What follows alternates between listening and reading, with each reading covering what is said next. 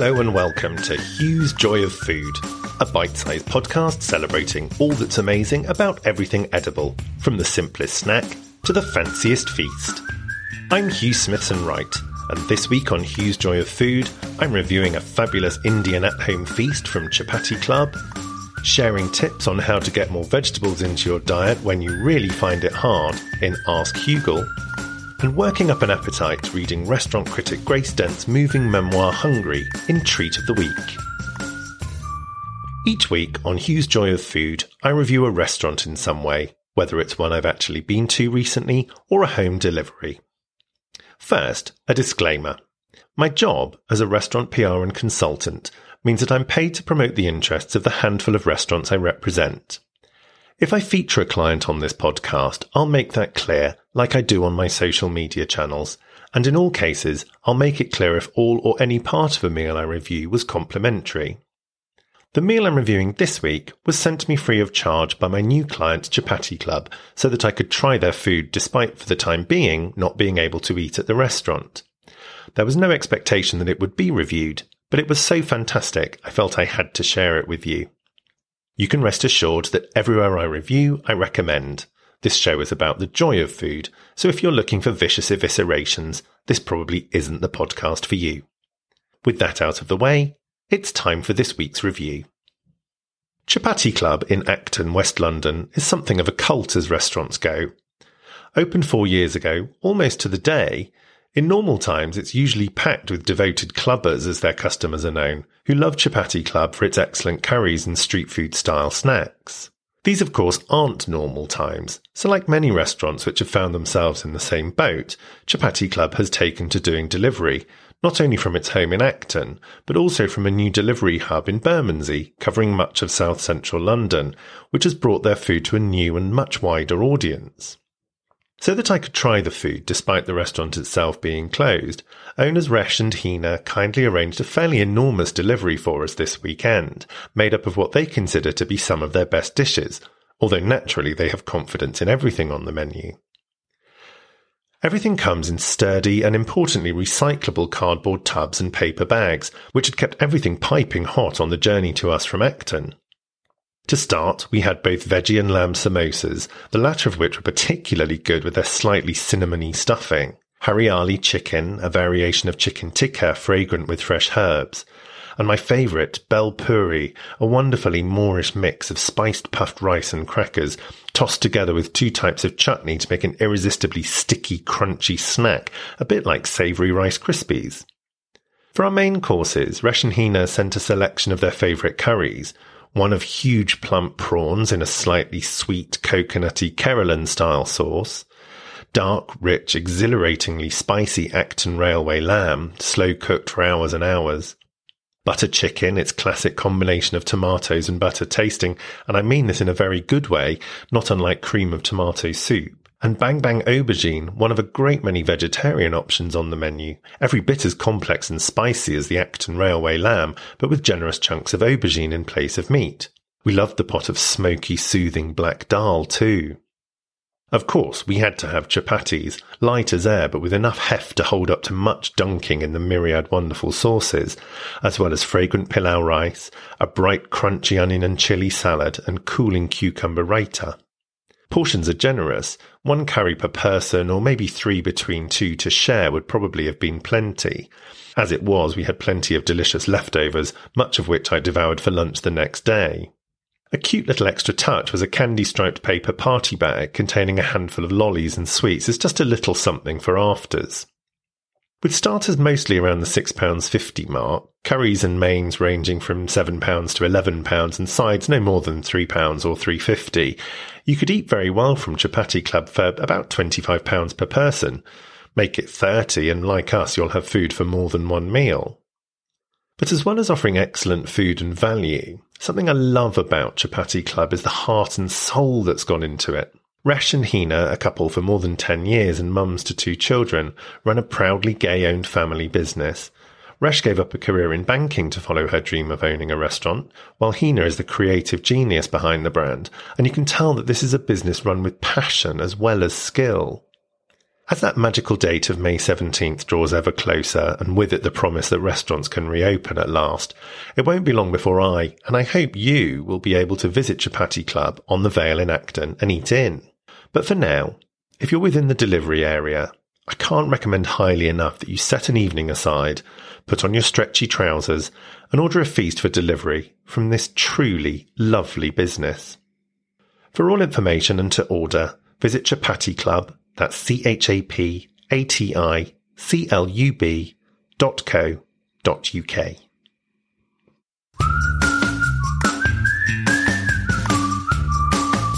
Each week, I answer a listener's burning culinary question in Ask Hugel. This week's question comes from Fraser in Leven near Edinburgh, who says, "Hey Hugel, I know that I need to eat more vegetables, but I find it hard.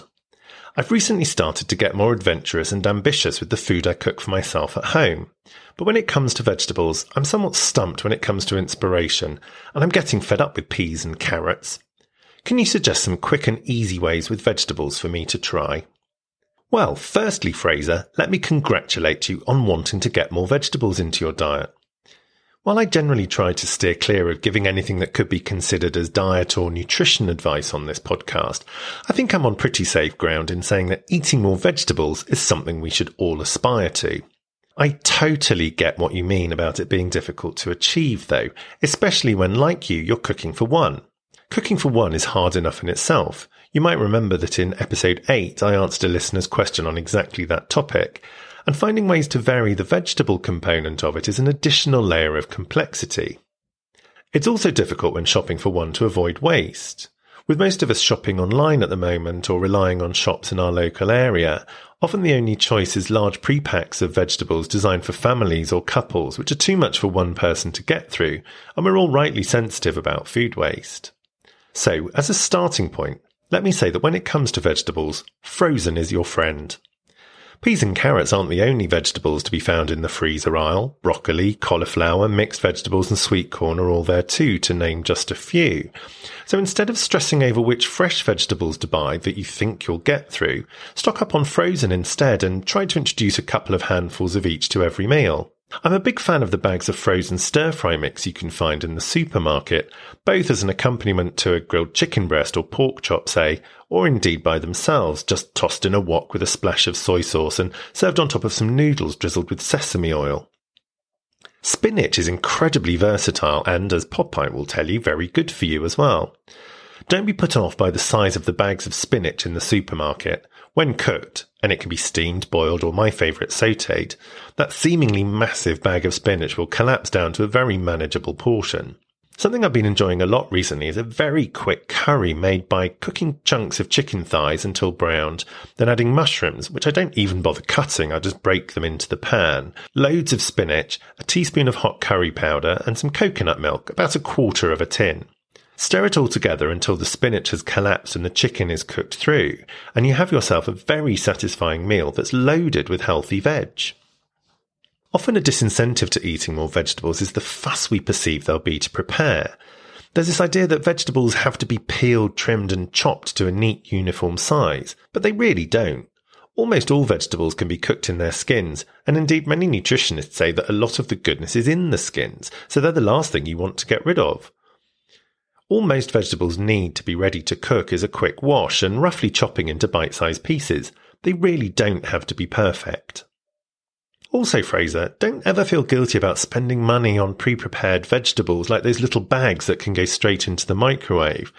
Yes, they're more expensive than buying veg separately, but they exist for a reason, namely to make eating more vegetables as quick and easy as possible, which is exactly what your question was. Often these come not only peeled and trimmed, but also dressed in a delicious sauce or butter, so you don't even need to season them after you tip them out of the bag and onto your plate. If you don't already own one, Fraser, treat yourself to a tiered steamer. This way, you can cook two or three vegetables at the same time on just one ring, so you're not fiddling around with multiple rings on the hob and several pans. I love steaming as a way of cooking veg, particularly things like tender stem broccoli, asparagus and green beans, which are all best served when they retain a little crunch. And remember, vegetables don't have to be cooked at all. Instead of fretting over what vegetables to cook with every meal, switch out hot veg for a simple mixed salad with either a shop bought or homemade dressing. I love the spinach, rocket and watercress salad most supermarkets do a version of, just with olive oil and red wine vinegar, with spring onion or some very thinly sliced red onion added, and if you like them, chopped anchovy fillets. I have this as an accompaniment to roast chicken or grilled lamb chops, and it's great. Lastly, while I've concentrated here on what vegetables to eat with things, the best way to get more vegetables into your diet would be to make them the main event by cooking some entirely vegetarian meals from time to time.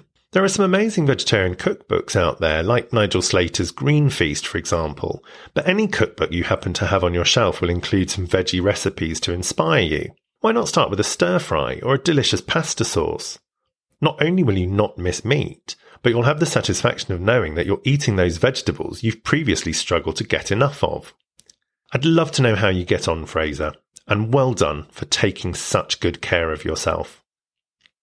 If you'd like me to have a go at answering your food-related question, you can tweet me at H R Wright or send me an email to H R W at hugh richard wright dot com.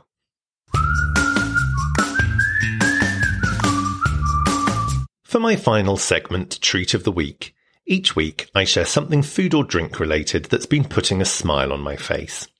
This week, it's Hungry, a memoir by Guardian restaurant critic and MasterChef judge Grace Dent, which is one of the best and funniest books about, or at least largely about, food that I've ever read. To most people, Grace will need no introduction.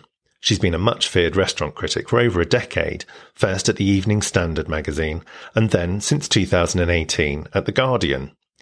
She's also a regular judge on all of the various versions of MasterChef, where her often blunt but never cruel comments have made her someone contestants revere and fear in equal measure. Delivering both barbs and bouquets alike with a smile and in her unmistakable Cumbrian accent, Grace, in her colourful wrap dresses, distinctive beehive hairstyle and jewelled clip-on earrings, is the living, breathing embodiment of an iron fist in a velvet glove. But the only person who comes in for any form of criticism in Hungary, apart from one childhood nemesis who's on the receiving end of a brilliant act of revenge saved up for many years and served very cold that made me laugh out loud for ages, is Grace herself. The tone of the book is one of self-deprecation, and it's less an opportunity for the subject to sing her own praises, as so many memoirs are, as to marvel at how this girl from Curragh went on to become one of the most recognised writers and broadcasters in the country. Hungry opens with one of the book's most touching anecdotes about making sketti, seven-year-old Grace's attempt at saying spaghetti, with her dad. She vividly describes the process, remembered now in adulthood, of adding onion to oil in a stained frying pan, stirring it around so it wouldn't burn, before adding mince and her dad's secret ingredient, a tin of Campbell's condensed tomato soup. That forty years later Grace can still recall in minute detail the exact process of making sketti demonstrates just how much of an impression food makes on us and its importance in our relationships.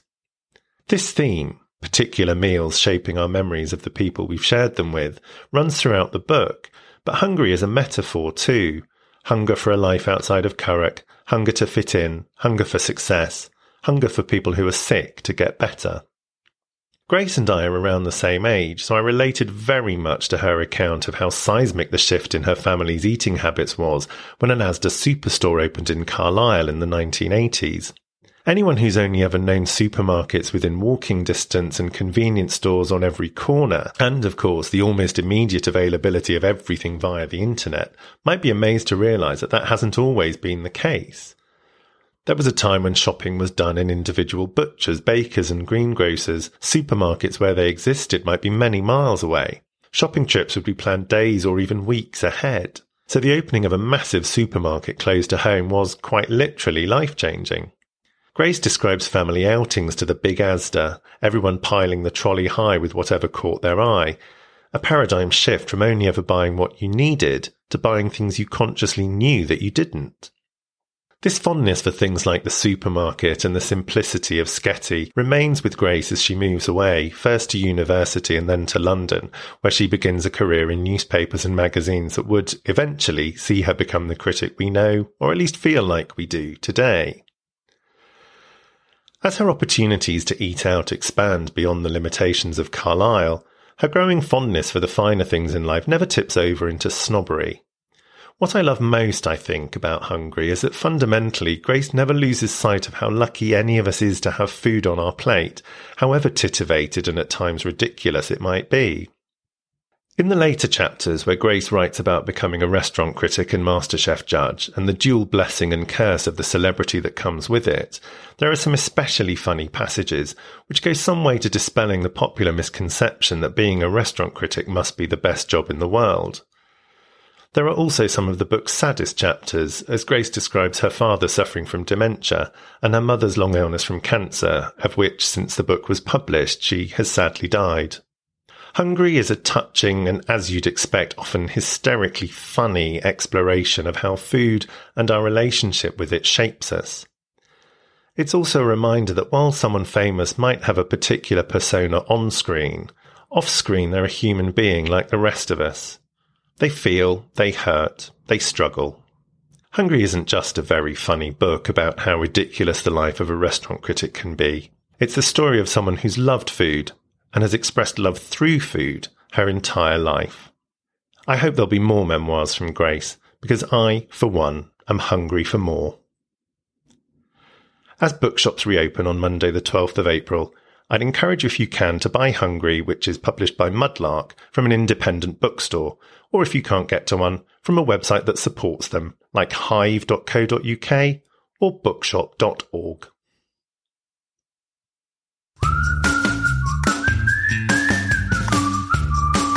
Just before I go, I'd like to ask that if you're in a position to, you'll consider supporting one of the many brilliant charities working tirelessly to ensure that children, disadvantaged families and the homeless don't go hungry during the pandemic, such as Magic Breakfast, Fair Share, Street Smart and the Trussell Trust. That's it for this week. Thanks ever so much for listening. If you'd like to get in touch, you can tweet me at H R Wright or send me an email to H R W at hugh richard wright dot com. And I hope you'll join me next week for more of Hugh's Joy of Food.